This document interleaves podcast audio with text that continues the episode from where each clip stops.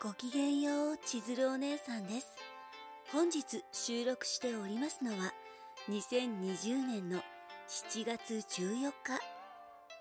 お姉さん今日は、お部屋の大掃除をしておりました。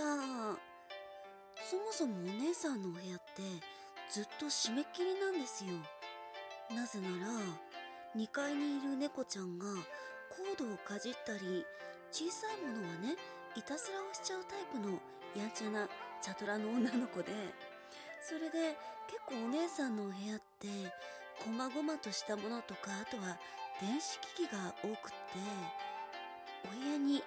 入れられなくてね、ずっと閉めっぱなしなんですけど、それだとやっぱり空気もよどんできちゃうし、あとは今年の夏、すごく暑くなりそうなので、あ、締め切ってたらお姉さんちょっと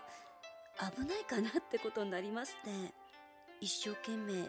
いらないものはこの際全部捨てちゃおうってことでお掃除してるんですけど、もうすでにゴミ袋が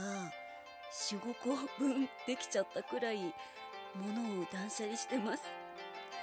結構ね、お姉さん今デジタルで絵を描いてるんですけど、アナログの画材とかね、もうほぼ全部捨てちゃう感じで、そこでもう引き出しが一つ開くみたいなね。捨てる時のお姉さんの目のよどみのなさっていうのが自分でちょっと怖かった。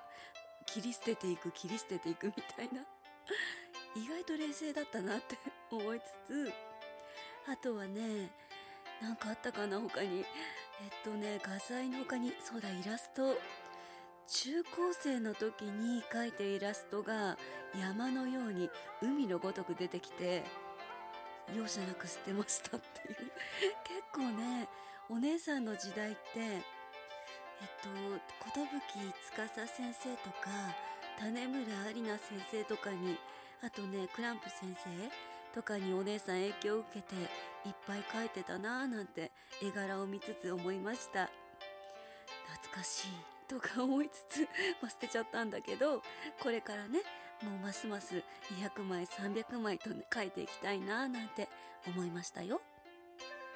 というわけで、本日はここまでです。ここまで大切に聞いてくださって、本当にどうもありがとうございました。